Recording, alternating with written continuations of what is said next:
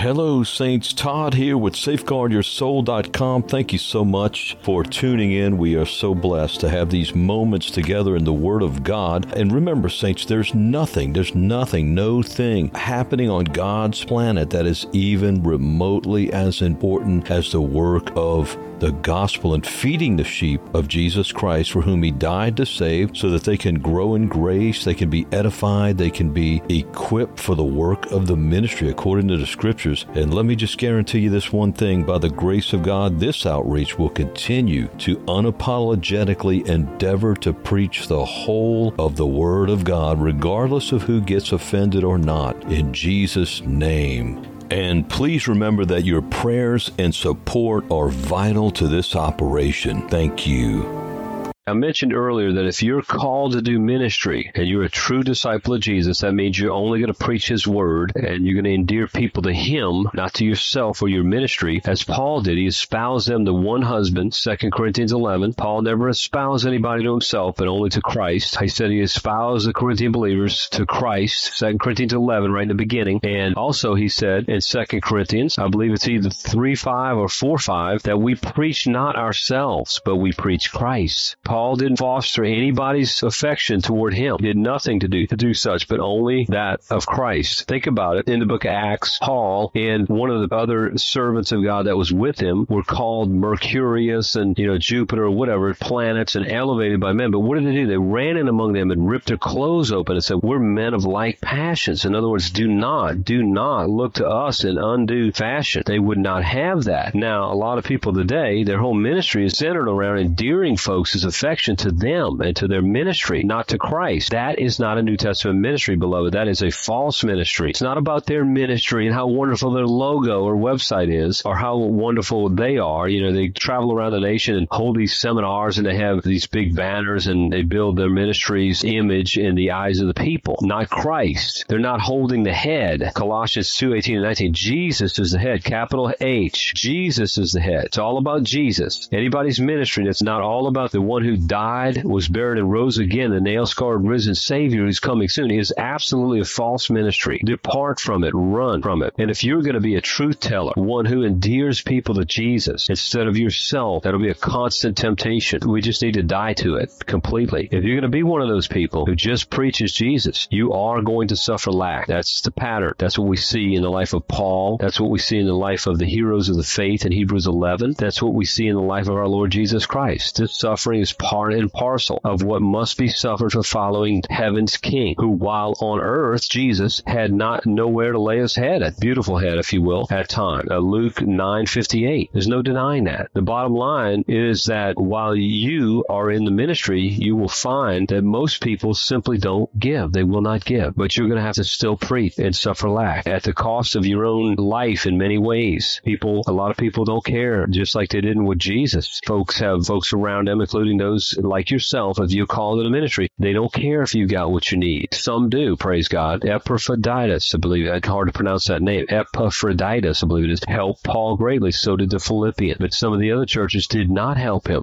We found on a personal level that one or less than 1% are going to hell. Praise God for that. That few that help. Hallelujah. Without them, I don't know where it would be. But just be aware of that, that a lot of the folks that claim to be, we read earlier, it's 2 Timothy 3, they have a form of godliness. They claim to be follow Christ, but they're very busy about fornicating with the trinkets and temporal pleasures of this fleeting world. They've been lulled to sleep willingly by their own refusal to lay down their own lives and truly serve the Lord. They have a form of godliness, but they deny the power, the reign of Christ. They deny Christ's right to reign in their lives. They're lovers of pleasures more than lovers of God. They're lovers of self. That's what we read. That would be the case, especially in this final hour in which we live. Like others who have been led to embark upon serving God by feeding his sheep and winning lost souls, you are going to be, you're going to suffer. You're going to suffer. Now, some of you that are called to ministry, you're already in ministry, doing ministry. You may have the resources. I hope you do. I really hope you do. I don't believe it's God's will that ministry suffer lack. The scripture says that those that are fed by a ministry or a person that's feeding them are to communicate or give to that person. If everybody did that, everything would work out just perfectly. That's Galatians 6 6. Also, those who labor in the word word and doctrine are to be counted worthy of double honor. 1 Timothy 5, 17 and 18. And that we should never muzzle the mouth of an ox. Double honor means financial blessing. Financial blessing. They are to be taken care of so they can continue to do and increase in doing the most important work on the earth, feeding the flock of God and winning lost souls. But number one is feeding the flock of God. That's the number one priority in God's economy. But I want to encourage you, friend, that as you preach the gospel and the word of God, whether you have what you need or not to pay your bills, that God is still your exceeding great reward. Genesis 15, verse 1. To those who are called to serve God and do it in the truth, never apologize for answering God's call or try to talk people into doing what God commanded them to do, and that's give. Don't apologize for having been. It's very awkward. You're going to feel that, that feeling inside of you as a man. That's very awkward when you have needs and those needs are like way past due. You can't apologize if you've answered the call of God. Realize that you're going to suffer. It's the pattern. One of the things you're going to suffer, you may suffer, is just what Jesus suffered, just what every true, true God-fearing servant has ever suffered, and that's lack. At times you're going to lack. Paul said that all men forsook him at some point, but the Lord stood with him, and the Lord's going to stand with you. Don't apologize for having answered your Savior's call to go forth and preach. Satan's going to come in and tell you, well, you, you know, you weren't called of God to do this, and you did it all, you know, on your own self-appointment and all this stuff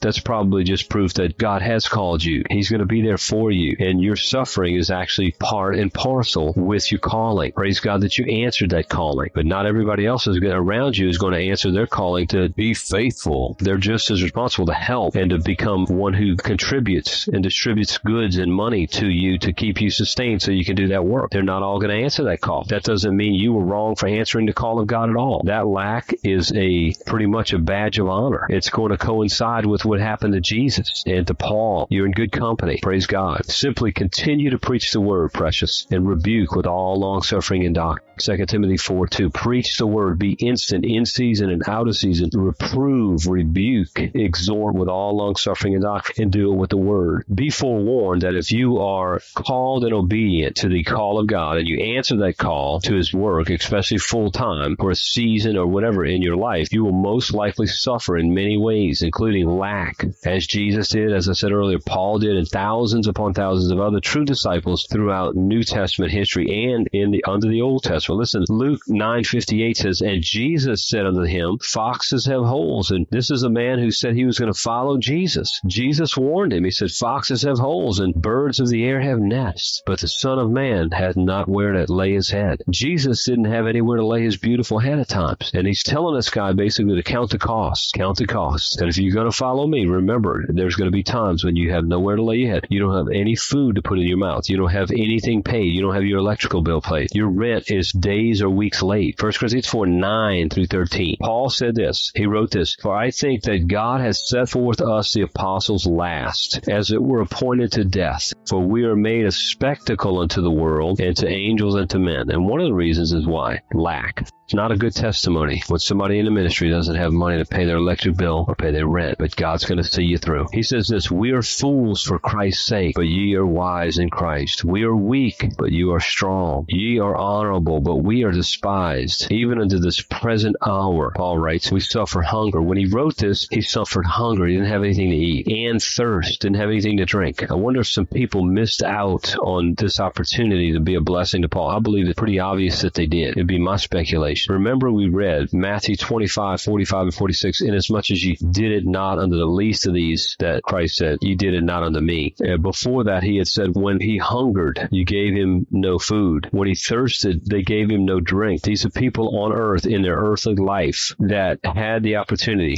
to be a blessing to especially the people of God and didn't. And therefore they were judged and sent to everlasting punishment. He says here in verse 42, I'm just going to read this passage, Matthew 25, 42 through 46. For I, Jesus said, for I was, this is at the judgment. He's going to bring this all back into the light. For I was in hungered, I was hungry, and you gave me no meat. I was thirsty, and you gave me no drink. I was a stranger, and you took me not in. Naked, and you clothed me not. Why? Because you chose to keep your two coats and not give one away. Sick and in prison, and you visited me not. When's the last time we visited the sick, or someone that was sick or in prison? When's the last time we made sure somebody else had food on the table and drink, had their electric bill paid or whatever, had their rent paid. You might not be able to help them much, but you can help them some. You might not be able to make the whole difference in every lacking person in the world, but you can make the difference in one life. And God's going to hold you accountable to it because when He makes it available to you and makes it that opportunity available to you and makes that known to you, He's watching. This is all coming back into remembrance, friends. The sin of omission will reap people eternal damnation, as we see in this passage. And as we saw in Luke 16, where the rich man had the opportunity, he had a poor man sitting at his gate. He refused to help him. Therefore, he was cast into hell. He's still there. He will be there forever until hell's cast into the lake of fire. It's going to be even worse to suffer eternal conscious torment. Verse 44. Then shall they also answer him, saying, Lord, when saw we thee in hunger or thirst? When did we see you hungry or thirsty, or a stranger, or naked? When did we see you without clothes? Jesus, we don't remember seeing you suffering these needs, or sick, or in prison, and did not minister unto thee. Lord, we would have helped you if it was you. But we listen to what Jesus said. Then shall he answer them, saying, Verily I say unto you, inasmuch as you did it not to one of the least of these, you did it not to me. And these shall go away into everlasting punishment, but the righteous into life eternal. The sin of omission will reap eternal damnation. Now, let me read this again. 1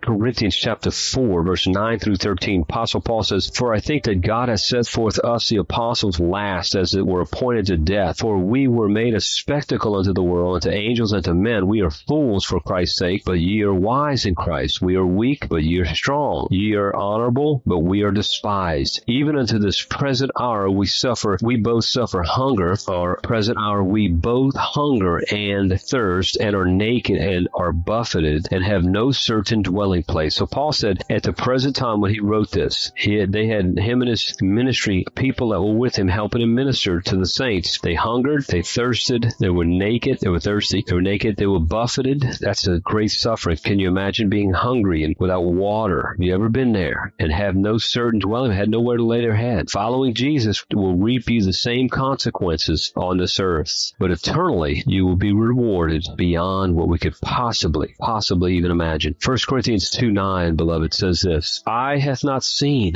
nor ear heard, neither has entered into the heart of man the things which God has prepared for them that love him and those that serve him. Listen to Hebrews 6:10. This is to you who are called and obedient to the call of God to preach the truth. It's going to cause a lot of pain and conviction in people, and they're not going to want to repent. They're going to turn to the false prophets who'll tell them what they want to hear and lull them back to sleep, and you'll be left to suffer. But it says in Hebrews 6:10, here's a promise: For God is not unrighteous to forget your work and your labor of love, which you have showed shown toward His name, in that you have ministered to the saints and do minister. Praise God. And I'm going to keep reading. And we desire that every one of you do show the same diligence to the full assurance of hope unto the end, that is, in ministering to the saints, that ye be not slothful, but followers of them who through faith and patience inherit the promise. Don't be slothful. Don't be weary in well doing, friend. God is going to reward you. Be not weary in well doing, for in due season you shall reap if you faint not. Galatians 6, verse 9. Don't stop serving the Lord, beloved Endure to the end. You have great recompense of reward lying ahead of you, as uh, the writer of Hebrews writes in the end of Hebrews chapter 10. Now listen to 1 Corinthians 15, verse 57 and 58, and let your heart be encouraged, beloved. But thanks be to God, which giveth us the victory through our Lord Jesus Christ. Thanks be to God, which giveth us the victory through our Lord Jesus Christ. Jesus is going to see you through, beloved. You don't have to worry about tomorrow. He said, Take no thought for the morrow, for sufficient unto the day is the evil thereof. Read that passage in, in Matthew 6 and let God put that deep into your spirit. You're going to need it. You're going to need that fuel, that spiritual fuel to be in food to be able to run on in the days ahead. And some of you need it right now. 1 Corinthians 15 58. Therefore, my beloved brethren, be steadfast, unmovable, always abounding in the work of the Lord. For as much as you know that your labor is not in vain in the Lord, you are going to be tremendously beyond measure rewarded. Praise God in the days ahead. But for now, we're not with the King yet. We're not in his presence, but he's with us and he's going to see us through, through these sufferings. And you're going to be able to comfort others in the comfort you're receiving in your suffering, according to 2 Corinthians 1, verse 2 through 5. Praise God. Let me keep reading here. I'm in the midst of the passage, 1 Corinthians 4, 9 through 13. Even unto this present hour, Paul says, we both hunger and thirst and are naked and are buffeted and have no certain dwelling place. And labor, they kept working, working with our own hands, being reviled, we bless, being persecuted, we suffer it, being defamed, we entreat. We are made as the filth of the world and are the offscouring of all things unto this day. Unquote. 1 Corinthians 4, 9 through 13. Now, let me read another resume of what Paul suffered as a servant of Christ. And these are many of the things that we're going to suffer by continuing to stay faithful to Jesus Christ, by preaching his truth and making him known and building up his saints. The persecution and the suffering that you endure is going to be proof that you're actually right in the center of the will of God. As I said earlier, when you launch out to obey God, Satan and even other people are going to come and they're going to say, well, you weren't called to go and ministry and you know you did it all on your own or said things like that. Just because the provision's not there. Well that's not biblical at all. You're suffering lack because you're doing the will of god. You've given up if you've been called full time you've given up the world and even that which could do your own self good. You've done this to your own hurt by obeying god's voice to feed his sheep even some of the people you feed are going to say these things. At the same time, they're not even helping. They're not helping and they won't help, but they're going to stand back and mock you. Unbelievable hypocrisy. 2 Corinthians 6, 4 through 10 says, But in all things approving ourselves as the ministers of God, in much patience, in afflictions, in necessities, in distresses, in stripes, in imprisonments. Notice in necessities. Paul lacked basic necessities in his ministry. That was part of the of the gospel of Jesus Christ. And it put him in distresses, in stripes, and imprisonments, in tumults or turmoils, in labors, in watchings, in fasting, by pureness, by knowledge, by long suffering, by kindness, by the Holy Ghost, by love unfeigned, by the word of truth, by the power of God, by the armor of righteousness, on the right hand and on the left, by honor and dishonor, by evil report and good report. People gave him an evil report, even people that claimed to know Christ and the world, by evil report and good report, as deceivers and yet true, as unknown and yet well known, as dying and yet behold we live, as chastened and not killed, as sorrowful and yet always rejoicing, as poor yet making many rich, as having nothing and yet possessing all things. Praise God. Listen to that last part, 2 Corinthians 6.10. As poor yet making many rich, as having nothing and yet possessing all things. I want you to memorize that. 2 Corinthians 6.10. As poor, yet making many rich. As having nothing and yet possessing all things. Well, brothers and sisters, it's been a blessing to spend these moments with you in the Word of God. And remember, there's hundreds of more Christ centered, scripture rich, edifying podcasts on safeguardyoursoul.com forward slash audios. There's also a store page with several, many books on there for your edification in Christ. They're all scripture rich and Christ centered. Also, tens of thousands of saints and sinners are being reached every month, and your prayers are coveted for the fruitfulness and supply of this outreach. God be praised, by the way, for those who are supporting. And feel free to visit our donate page on the site, and you can use your debit card, PayPal, or Patreon, and you can become a monthly sustaining member if you choose to do so, and a gift of any amount is so appreciated. Part of this outreach is to equip and supply other ministering disciples across our great country and all over the world. And may God be praised that there's fruitfulness happening among His people and through His beloved saints as we know that the return of our Lord Jesus Christ draws nigh. And we say, together in the words of Revelation 22 Even so, come, Lord Jesus. Amen